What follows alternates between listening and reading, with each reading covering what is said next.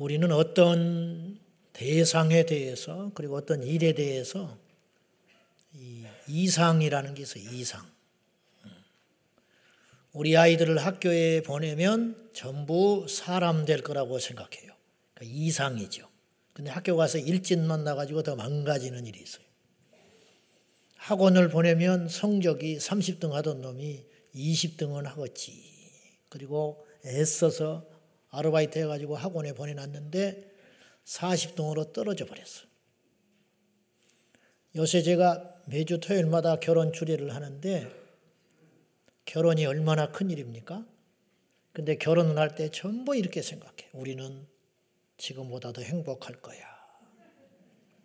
왜 웃으세요? 어허, 참. 왜 웃나 모르겠네. 만약에 지금보다도 불행할 것 같으면 절대 결혼 안 하죠. 나의 잃어버린 반쪽을 찾아서 이제 온전히 더 행복해질 거라고 하는 기대를 가지고 이상을 가지고 결혼을 한단 말이에요. 근데 막상 결혼하니까 현실이 그렇지가 않아요. 집들이 하다가 싸워. 설거지 때문에 싸워. 이게 현실과 이상의 차이라는 거예요. 사람이 현실적일 필요까지는 없어요. 그러나 현실을 무시하면 그 삶은 공허한 것입니다. 발전이 없어요. 교회라는 것도 역시 그래요. 저는 교회를 안 다녀봤기 때문에 교회 밖에서 기대하는 교회가 있었어요. 목사님은 화장실 안 가는 줄 알았어요. 목사님은 화 안 내는 줄 알았어요. 근데 교회 갔더니 성도들도 거짓말하고 수군거리고 목사님이 강대상에서 사모님한테 화를 내더라고. 이것이 현실이에요. 그 현실을 돌파하는 것이 믿음이고 천국 가는 것이지 그 현실이 그렇다고 주저앉아 버리고 실망한 가운데 나가 떨어지면 우리는 천국을 못 가는 것입니다. 여러분이 지금까지 여기에 버티고 있는 것은 이겨왔기 때문이에요. 근데 앞으로도 이길 게 훨씬 많아요. 앞으로는 장담 못한다. 그런 뜻이에요. 교회가 위험합니다. 우리 교회만의 문제가 아니고 교회가 이 시대에 위태로워지고 있습니다. 미래를 지키는 것은 교회를 지키는 것도 하나의 방법이라고 저는 믿는 사람입니다. 그 이유가 뭘까요? 자, 작년 요맘때 요소수 사태라는 일이 있었어요. 저는 요소수가 생수 이름인 줄 알았어요. 정말로 그랬어요. 그래서 저는 이제 요소수를 안 써봤기 때문에 주유소 가는 곳마다 종종 요소수 판매라고 써 있어요. 그래서 기름 팔아서는 돈을 못 버니까 가끔 이렇게 편의점 운영하는 주유소도 있거든요. 그래서 여기서 생수를 파나 보다. 그렇게 생각했는데 요소수가 그것이 아니었어. 저는요, 이동갈비가 이 트럭에다가 갈비를, 왜냐하면 새를 이렇게 구하기가 부담스러운 사람이 진짜 그렇게 생각했어. 처음에 트럭에다가 이렇게 불판 같은 거 갖고 다니면서 이동해 가면서 갈비를 파는가 보다. 그래서 이동갈비인지 알았다니까요. 저보다 더한 사람이 있었어요. 산오징어. 산에서 오징어가 난지 알았다. 진짜래. 참 할 말이 없지. 요소수가 생수인 줄 알았다니까요. 생수의 종류인 줄 알았다니까요. 근데 그게 아니고 경유차의 매연을 감소시키기 위해서 필수적으로 들어가는 그래서 몇 년 전부터 차를 아예 그렇게 만들어 버리는 거예요. 환경 규제 때문에. 근데 이 요소 사태가 뭐냐? 그, 그 요소수요, 그렇게 부담스럽지 않아요. 기름값보다 싸고 자주 안 넣으니까. 그러니까 부담 없이 그냥 넣었던 것 중에 하나가 요소수란 말이에요. 근데 갑자기 우리나라의 요소수가 부족해지기 시작했어요. 그 이유가 뭐냐? 중국과 호주가 싸움이 난 거예요. 부역 전쟁이 났어요. 둘이 사이가 나빠져가지고 호주에서 석탄을 중국에 공급을 안 한다고 그런 거야.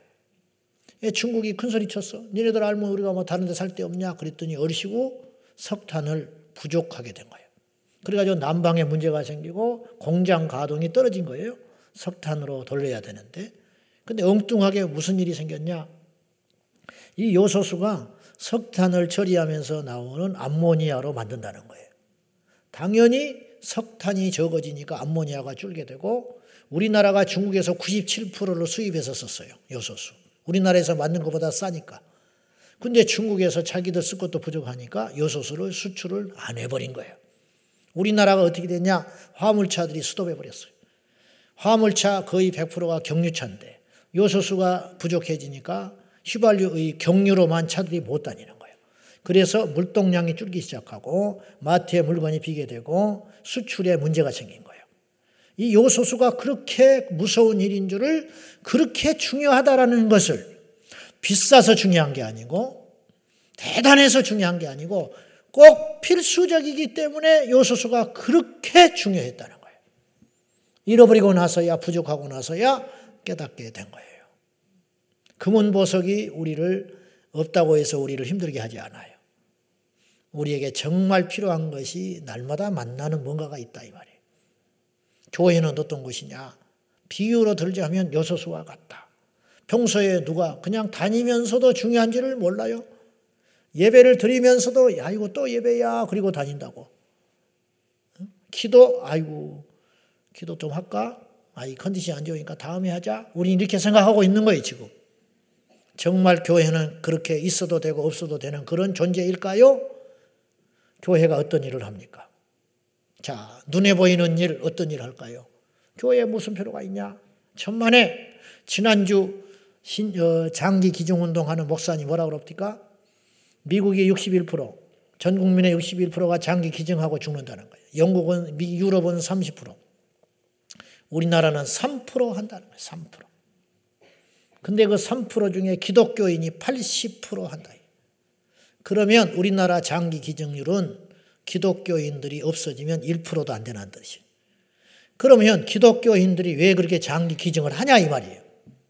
예수 믿는 사람은 원래 장기 기증을 할 역사적 사명을 갖고 태어났냐? 그렇게 만든 곳이 교회라 이런 뜻이에요. 교회 때문에 우리가 장기 기증한 거예요. 저도 그랬고 여러분도 그랬어요. 헌혈 통계를 찾아보니까 안 나와 있는데 우리나라에서 헌혈 제일 많이 하는 집단이 군대입니다. 군대. 요새는 뭐 인권이라서 그렇게 몰아붙이지도 못하지만 모자라면 군인들 피 뽑아갔어요. 그 다음에 제가 짐작하게 돼 기독교인입니다. 왜냐? 교회들마다 단체로 헌혈하거든요. 천명, 오백 명 막 이렇게 하거든요. 그런 거는 생각 안 하는 거야. 그거는 아무것도 아니에요, 사실은. 실제로 교회가 하는 일이 있는데 보이지 않는 영적 가치 있는 일을 하는 거예요. 교회가 없으면 이곳에 사찰이 생길 수도 있어요. 이 자리에 점집이 있을 수도 있는 거예요. 점집 있는 게 뭐가 나쁩니까? 영적으로 얼마나 해로운지 아세요? 그 지역에 영적으로 문제를 일으키고 병들게 하고 정신 이상 만들고 그건 제가 시간 관계상 다 말할 필요도 없어. 저는 점집을 공격하는 게 아니고 사찰을 공격하는 게 아니에요. 영적 원리가 그럴 수밖에 없어요. 영적 원리가. 우리에게 보이지 않는 부분에서 우리나라 복지 사각지대가 얼마나 많은지 아십니까? 그걸 누가 카바하를 제일 많이 하고 있는지 아세요? 80% 이상이 교계입니다. 교회. 제 아는 장로님이 지난번에 지방에 진주 내려갔는데 그 장로님이 요양원을 운영을 해. 전국에서 다섯 건 손가락 안에들은 정말로 규모가 클 뿐만 아니라 깨끗해. 갔더니 얼마나 직원들이 친절하고 생글생글하고 아주 윤이 번쩍번쩍 나. 근데 그 장로님이 기도하면서 자기 사제를 털어가지고 요양원을 차렸어요.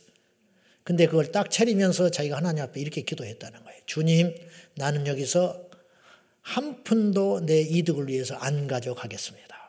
그렇게 맘먹고 지켜왔어요. 그러니까 고스란히 그 돈은 그대로 다시 우리 어르신들한테 돌아가는 거죠. 그럴 마음을 어디서 먹게 됐을까요? 교회에서 예배 드리다가 그런 마음 먹었다니까요? 그런 귀한 장로님이 어디를 통해서 나온 거지요?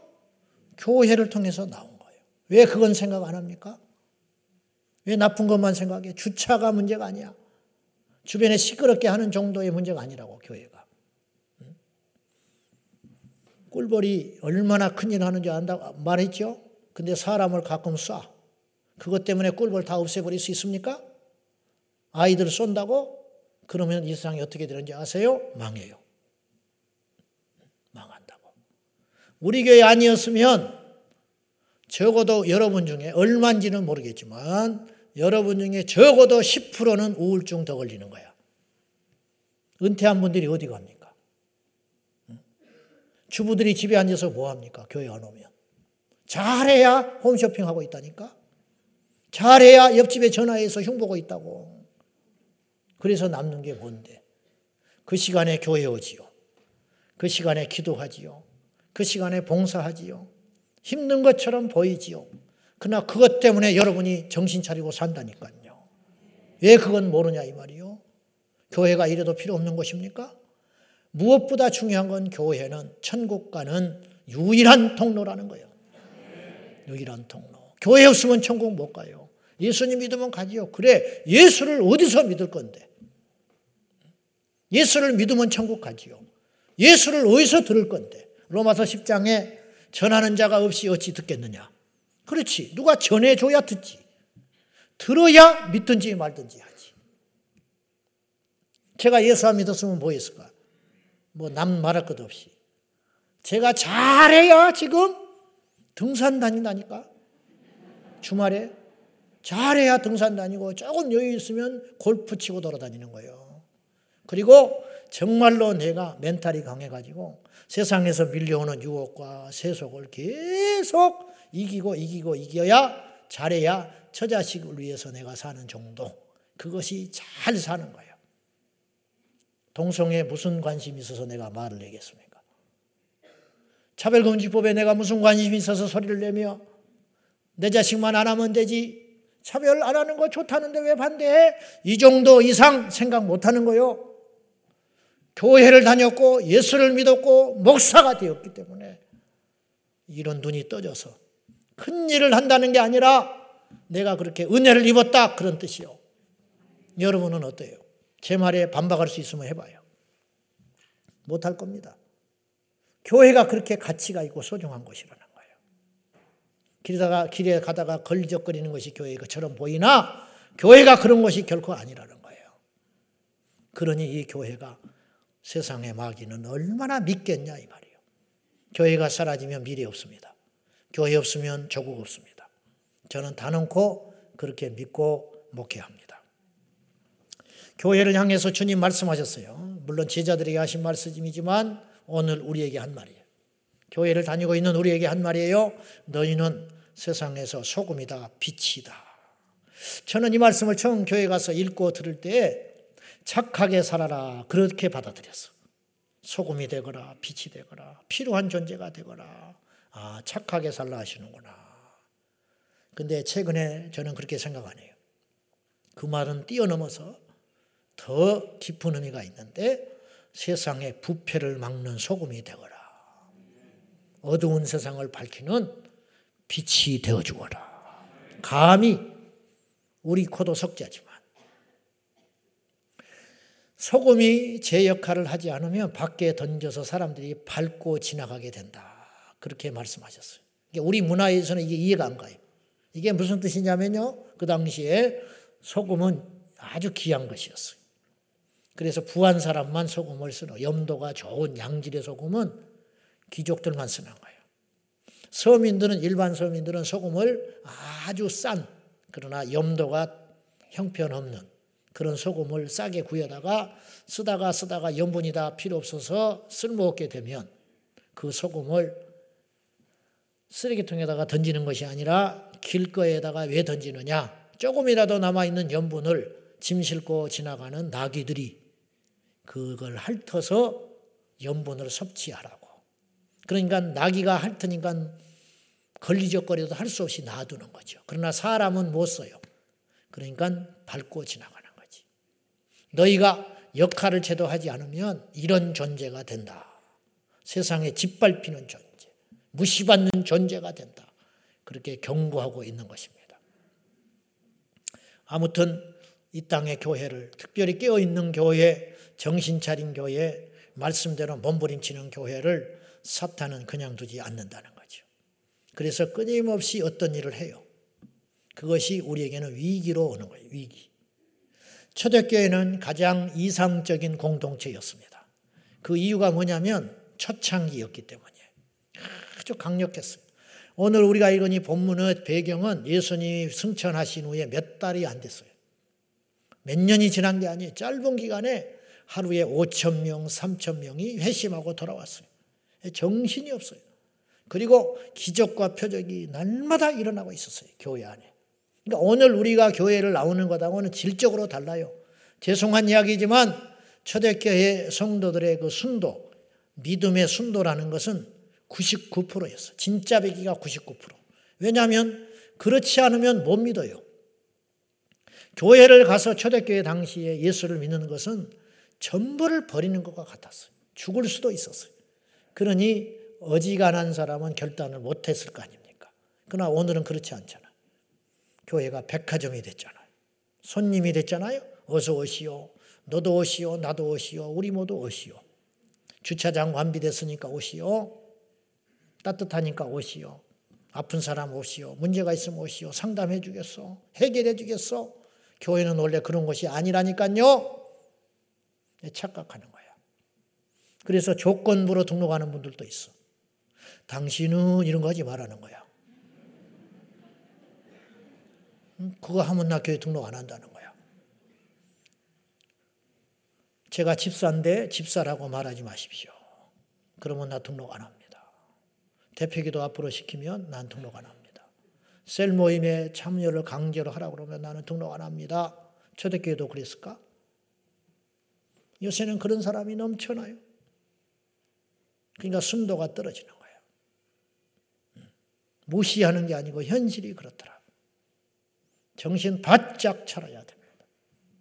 나는 목회 안 했으면 안 했지 그런 식으로 하고 싶지는 않아요. 그래도 해야지만은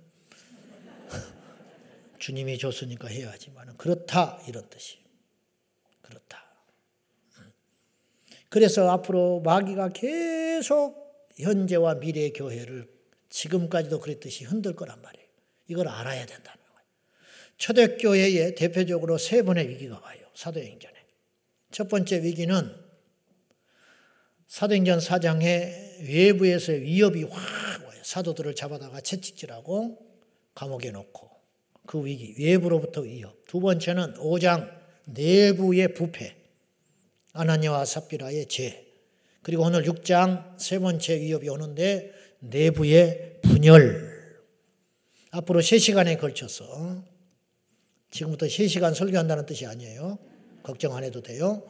3주에 걸쳐서 이 부분을 나눌 텐데 오늘 첫 번째 내부의 분열. 자, 오늘 1절 봅니다. 어떻게 해서 이 문제가 시작됐는지 봅시다. 시작. 헬라파 유대인들이 자기의 가부들이 매일의 구제에 빠짐으로 히브리파 사람을 원망하니 자 이게 무슨 일이냐? 이 교회가 예루살렘에 있었거든요. 유대 본토에 있다고요. 그러니까 지금 이방인 전도는 사도 바울을 통해서 본격적으로 시작이 돼요. 그러니까 처음에 주축 예수 믿는다고 하고 돌아온 사람들은 유태인들이었어요. 유대교에서 개종한 그리스도인 그 사람들 중에 두 종류가 있었다는 거죠 첫째는 유대 본토 지역에서 예수 믿는 사람들, 이들을 가르쳐서 히브리파 유대인이라 그랬어요. 당연히 수가 많죠. 압도적으로. 또 한 부류가 있었는데 해외에 거주하다가 유대인인데 디아스포라 흩어져 있다가 예수님의 복음을 듣고 우연한 기회에 들어온 사람들이 있었어요. 당연히 수가 적죠. 알다시피 초대교회는 굉장히 폭발적 역사로 인하여 사랑과 구제할 이런 물질도 많이 생겼어요. 막 재산을 갖다 바치는 사람들이 있었으니까. 그러니까 돈이 쌓여가니까 이것을 교회를 아직 지을 것도 아니고 하니까 돈이 쌓이니까 이걸 가지고 당연히 구제하려고 한 거예요. 아직 성교를 안 하니까. 구제를 하는 데 있어서 대상이 나왔는데 어려운 여인들 중에 히브리파 그리고 헬라파 중에 압도적으로 히브리파가 많으니까 기득권자가 돼가지고 헬라파 여인들은 안 도와주고 히브리파 자기들끼리의 사람들에게만 이 구제 물질을 몰아준다는 거죠. 당연히 히브리파 사람들은 불평했지요. 이게 그리스도의 사랑이냐? 우리처럼 그랬을 거 아니에요. 이게 말이 되냐? 그래서 그들을 원망하기 시작했다는 거죠. 이게 작은 일 같지만 이걸 그대로 두면 굉장히 큰 사건이 될 만한 일입니다. 이들이 다 나가버리면 어떻게 될 건데. 나간 걸로 끝나지 않아요. 후유증이 엄청나게 남고 이 부흥하는 초대교회 마귀가 이 짓을 하기 시작하는 거죠. 마귀가 했다는 말은 없지만 어떤 일을 통하여 마귀가 역사하기 시작했다는 거죠. 이게 보이십니까? 성경을 그런 관점으로도 볼 수 있어야 된다는 거죠. 우리가 역사의 교훈에서 배우듯이 외부의 적으로 무너지는 나라는 많지 않았어요. 대부분의 경우는 내부가 문제가 있을 때 툭 건드려 가지고 무너져 버리는 거죠. 그 대단했던 로마가 그 청나라가 일본에게 무릎을 꿇은 적도 있어요. 청일 전쟁에 자존심을 굽히면서 영토나 국민 숫자로 상대가 안 됐지만 겉으로 보기에는 군사력으로 지는 것 같지만 실상은 청나라가 내부 부패로 무너지고 만 거예요. 그래서 못 버티고 공산화가 돼버린 거예요. 청나라가 부패되지 않았으면 미국을 앞지르는 민주국가가 됐을지도 몰라요. 우리나라도 민주국가가 됐는데 청나라가 내부적으로 부패되어 있기 때문에 부패의 역효과로 공산주의가 득세해버린 거예요. 이게 참 슬픈 일입니다. 이래서 세계 역사가 이렇게 시끄럽게 된 거예요. 아무튼지 교회도 마찬가지로 외부의 적으로 무너지는 경우는 많지 않다. 내부에서 분열이 일어나서 스스로 무너지는 경우들이 너무 많더라는 거죠. 그 첫째 이유가 뭐냐? 원망 때문이라는 거예요. 원망, 불평 때문이라는 거죠. 지금 전혀 어울리지 않는 일이 일어난 거예요. 이게 100가지 좋은 것 중에 하나 나쁜 일이 생긴 거예요. 무슨 말이냐면 표적과 기적과 성령의 역사와 강력한 폭발적 부흥이 일어나고 있는데 구제 그까지 그게 뭡니까? 그거 자체는 큰 일이고 중요한 일이라 할 수 있지만 큰 일 가운데는 아무것도 아닌 일인 거예요. 왜냐? 이 구제를 한들 얼마나 도움이 되겠어? 몇 년을 책임지겠어? 평생을 책임지겠어? 겨우 몇 달, 며칠. 그냥 숨통 넘어가기는. 그거 영원히 해결 못 해요. 또 다시 지나면 또 억울해, 또 어려워지는 거예요. 구제 받아봤자. 일시적으로. 은발의 오줌 싸기와 같지요. 그런데 이것 가지고 이렇게 교회가 갈라지고 이들은 하나같이 이렇게 말했을지 몰라. 내가 그 돈이 문제가 아니다. 기분이 이거 아니지 않냐. 우리가 잘하는 말 있잖아. 헬라파 사람들이 그렇게 이야기했을 거예요. 그거 우리 없어도 산다. 그러나 이건 아니지 않냐? 꼭 우리지요. 그렇게 했을 거라니까요, 지금 이게. 지금 중요한 건 구제가 아니에요. 우리를 차별했다는 게 기분 나쁜 거지. 그래서 원망과 불평이 생기는 거예요.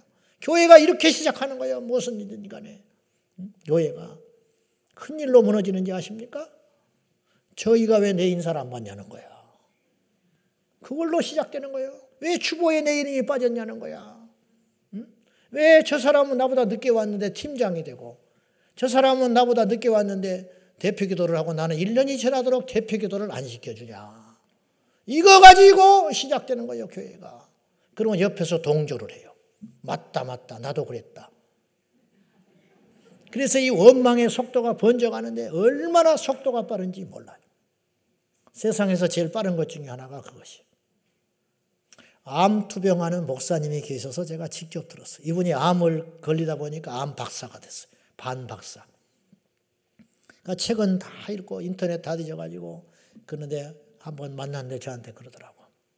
암을 수술을 하려고 칼을 딱 대는 순간 암이 본능적으로 도망을 한다는 거예요. 암세포가 팍 튀어서 다른 데로 가버린대.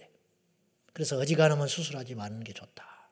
그랬는데 팍 뛰어가는 속도가 빛보다 빠르다는 거예요. 빛보다. 암세포가 도망가는 속도가. 그래서 다른 데 가서 전이 다 된다는 거예요. 그분 말은 그랬어요. 무식한 소리인지는 모르겠지만. 불평이라는 건 이렇게 속도가 빨라. 오늘 누가 한 명 불평하잖아요. 다음 주에는 열 명이 딱 불평하고 있어. 그 다음 주에는 백 명이 그렇게 불평하는 거예요. 원망과 불평을 우리는 자연스럽게 받아들이지만 그건 결코 작은 죄가 아닙니다.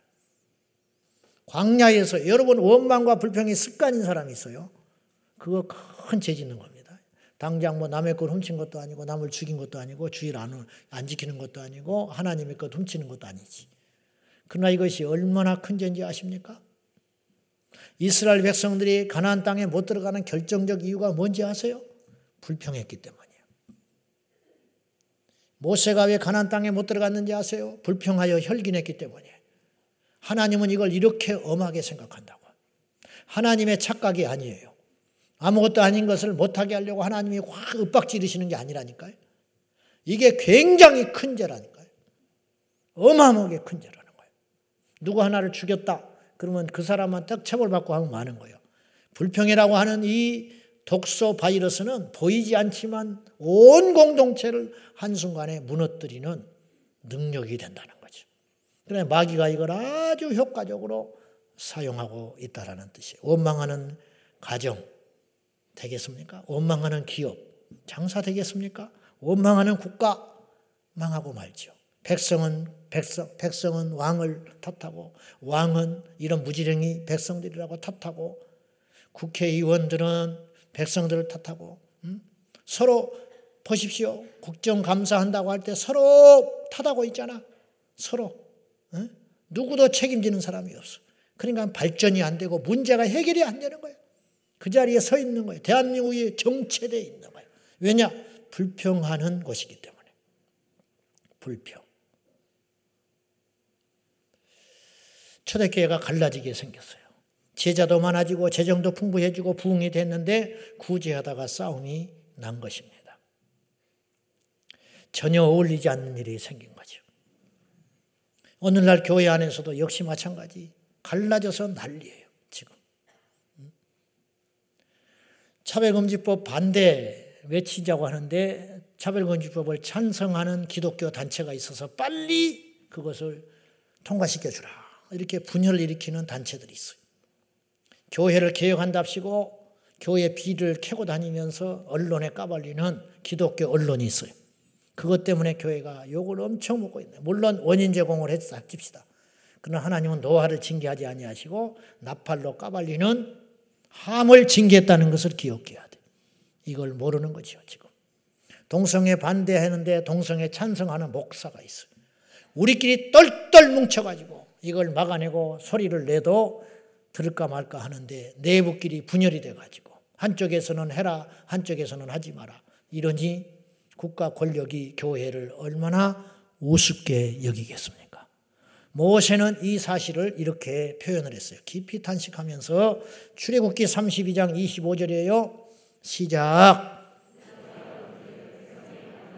이는 아론이 그들을 방자하게 하여 원수에게 조롱거리가 되게 하였습니다. 건방지게 만들어 가지고 아론이 모세가 없는 그 40일 기간 동안에 모세는 합심하여 기도하고 기다리는 건 기대도 안 했어. 그냥 일상으로만 있었으면 좋겠다 했을지 몰라. 내려와 보니 얼씨구나 금송아지를 만들어 놓고 하나님이라는 거 이 금송아지가 펄펄 뛰고 있으니 천불이 안 나냐 이 말이에요.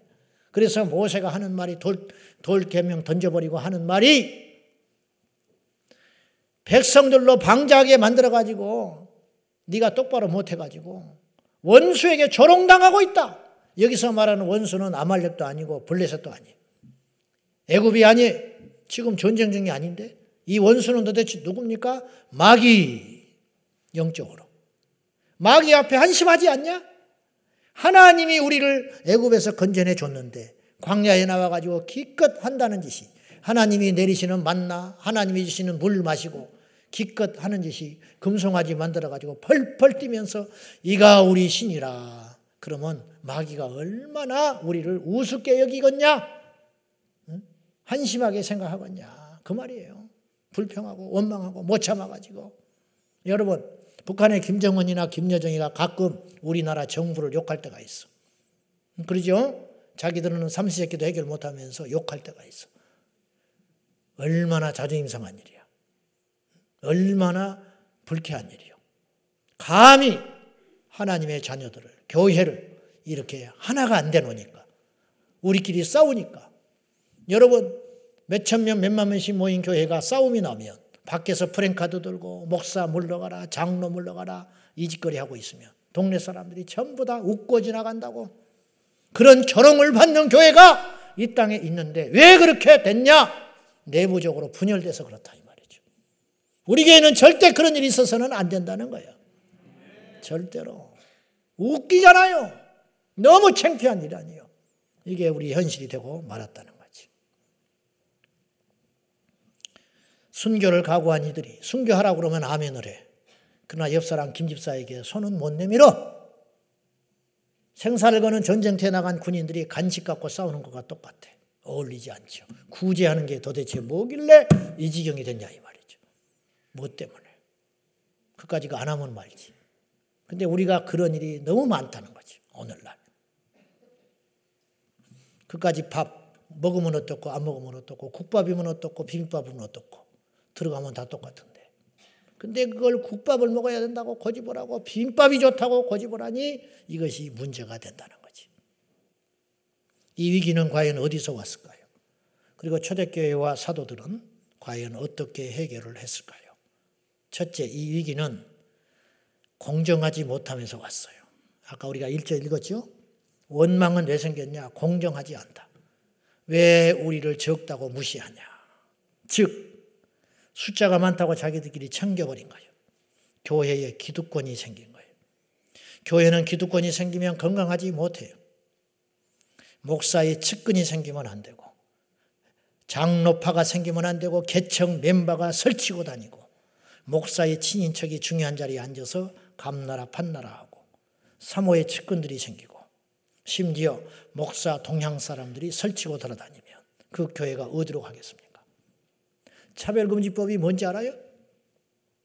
한마디로 말하면요. 소수의 그릇된 사람들 때문에 다수가 고통받는 게 차별금지법이에요. 쉽게 말하면. 교회 안에 차별금지법이 있어. 몇 사람 설치는 것 때문에 다수가 숨을 죽여야 한다면 그것이 교회 안에 차별금지법이라는 거예요. 이게 그러면 되겠어요, 우리 교회가? 택도 없는 소리지.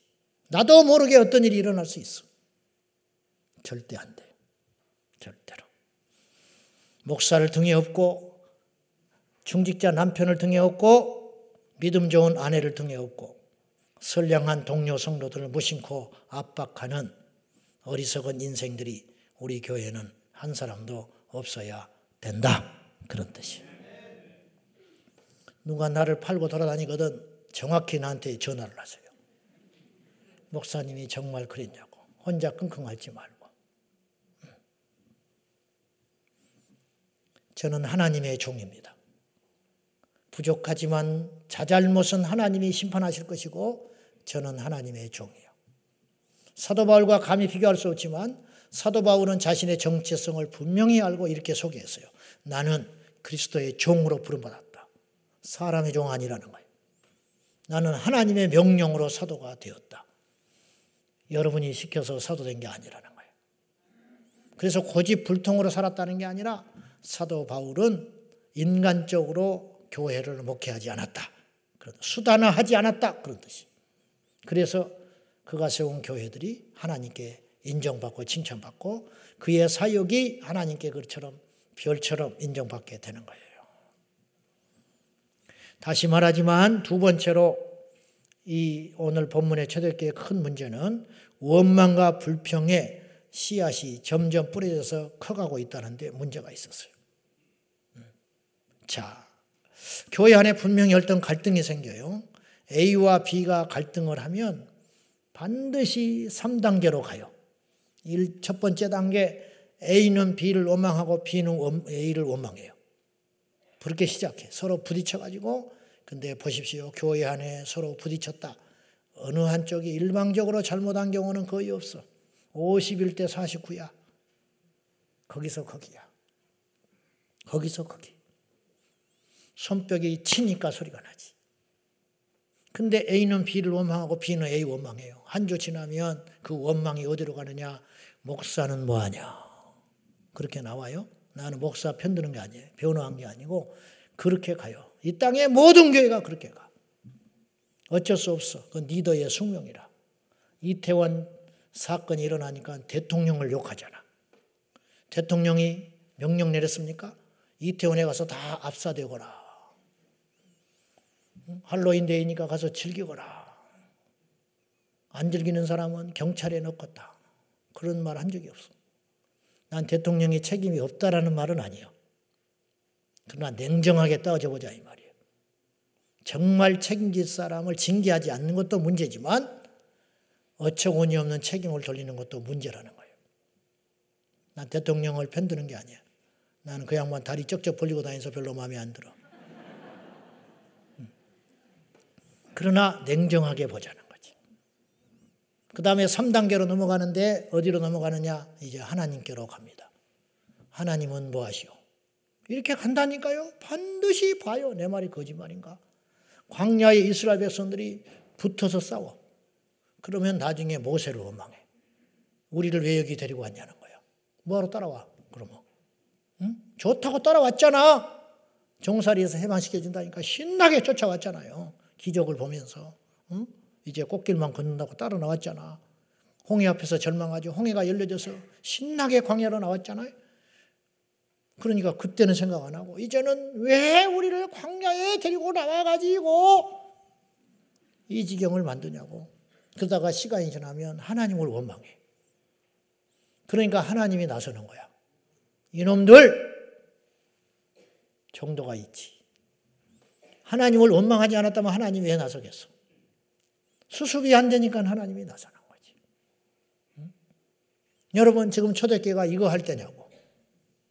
지금 구제하다가 원망해가지고 이거 가지고 회의하고 이 난리 법석을 떨겠냐고. 하루에 3천 명, 5천 명씩 회개하고 돌아오는데 이것이 얼마나 엄청난 손실인지 압니까? 절대로 작은 일이 아니라는 거예요. 절대로. 사랑하는 여러분, 우리가 다 사람이고 부족하고 성화의 길에 있기 때문에 원망도 불평도 남의 험담도 할 수 있습니다. 그러나 우리가 수습을 잘해야 돼요. 장로님을 흉보거든 하나님이 세웠어. 너는 평생에 장로나 될 줄 알아? 그 말을 못하게 해버려야지. 요새 목사님이 밖으로 싸돌아다니더니 설교가 영, 영적이지 않아. 그리고 옆에서 그런 것 같아. 그렇게 하지 말고 눈을 딱 쳐다보고 영적인 게 뭐냐? 돌아가신 옥한 목사님이 이런 이야기를 하셨어요. 이번 제자훈련에 사로잡혀가지고 목회를 하니까 신방을 일일이 못해요. 아무것도 모르는 외부에서 들어온 성도가 어? 불평을 하더라는 거예요. 우리 목사님은 신방도 안 한다고. 내가 온 지 얼마나 됐는데 신방을 안 한다고 그렇게 불평을 하는 걸 들었어, 리더가. 집사님은 우리 교회 온지 얼마나 되셨어요? 2년이 넘더라고 우리 목사님이 신방도 안 해요. 그러니까 그 리더가 나는 20년을 이 교회 다녔지만 우리 목사님 신방 안 받았다. 그러니까 직설이 못 해버리더라는 거예요. 저는 목사를 변호하라는 뜻이 아니야. 불평을 하지 말라는 거예요. 정말로 할 말이 있거든 나단 선지자처럼 해야 돼요.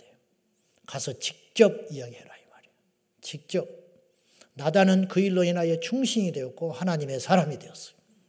그러나 뒤에서 떠들고 다녔으면 나단은 이스라엘을 어지럽히는 자가 됐을 것이고 다윗의 칼에 죽었을지 몰라요. 이게 이렇게 차이가 크다는 거죠.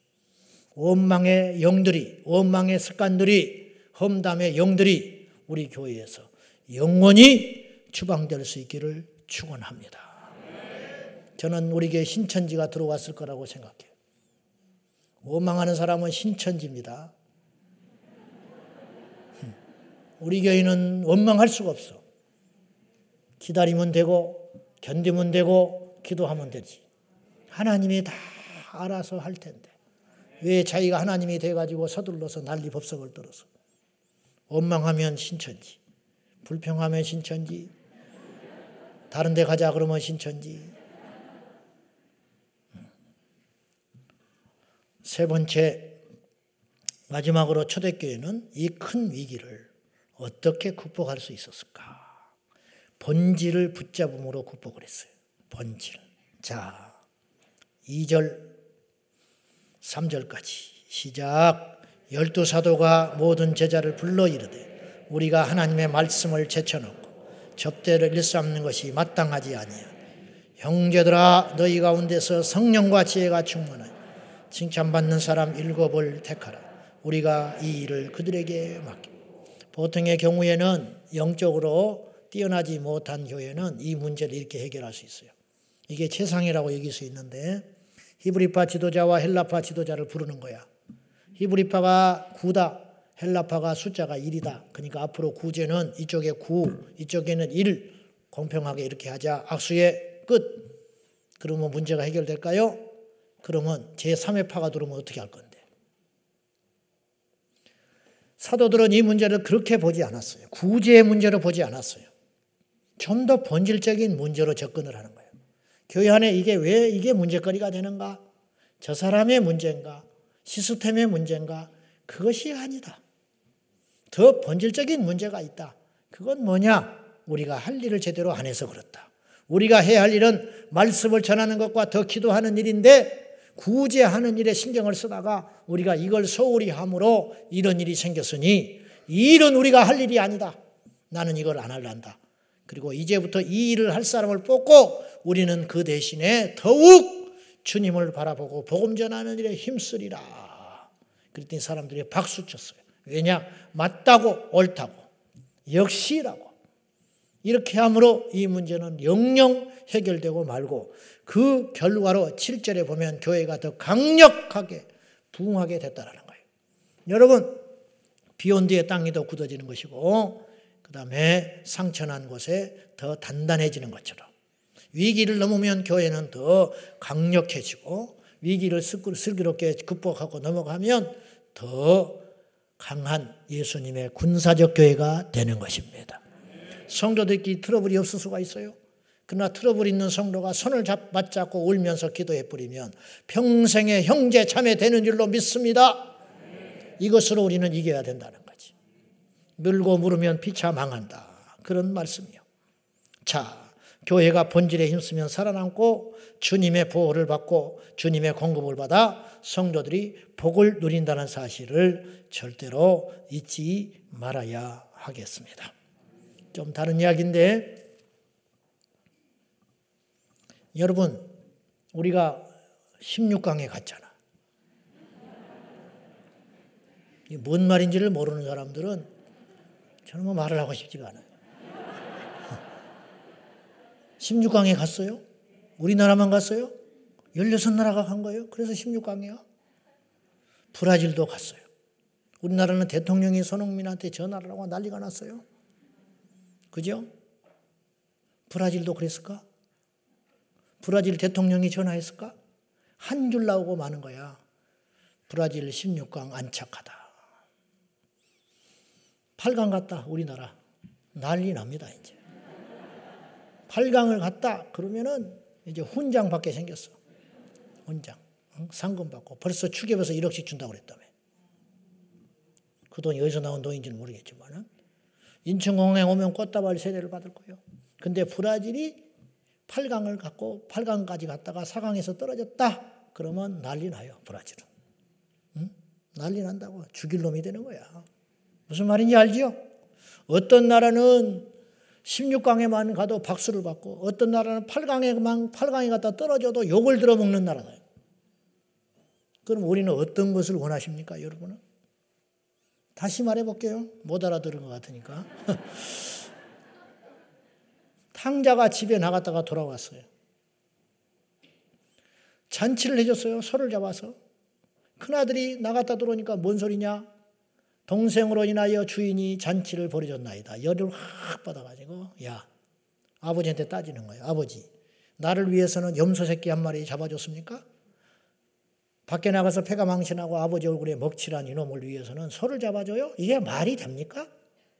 아버지가 이렇게 말합니다. 아들아, 이 모든 것이 네 것이야. 근데 큰아들은 못 깨닫는 거예요. 전부가 자기 것인데 못 깨닫고 불평을 한 거예요. 응? 여러분, 금요일 날 철야 때 출석 불러가지고 안 나오면 응?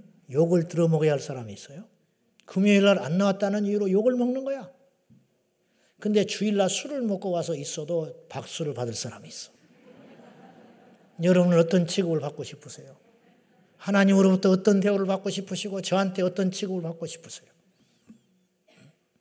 무엇이 성숙입니까?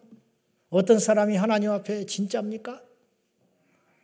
여러분이요, 우리가 오래 믿을수록 하나님을 더 깊이 알수록 우리 교회를 더 사랑할수록 더 섬기고 낮은 자 이룩하고 굳은 일에 힘쓰고 탕자를 영접하는 그런 공동체가 되어야 되지 않겠습니까?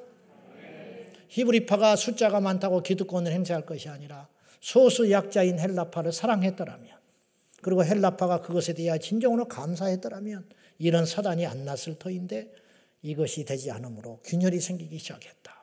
우리 교회가 절대로 그렇게 되지 말고 서로를 섬기고 사랑하여 균열의 틈새를 막아내어 이 마지막 시대에 하나님께서 우리에게 부여하신 저 큰 사명을 향하여 달려가는 예수님의 군사들이 되시기를 축원합니다. 기도하겠습니다. 아버지 하나님, 우리가 큰 아들입니다. 그런데 우리는 불평이 많습니다.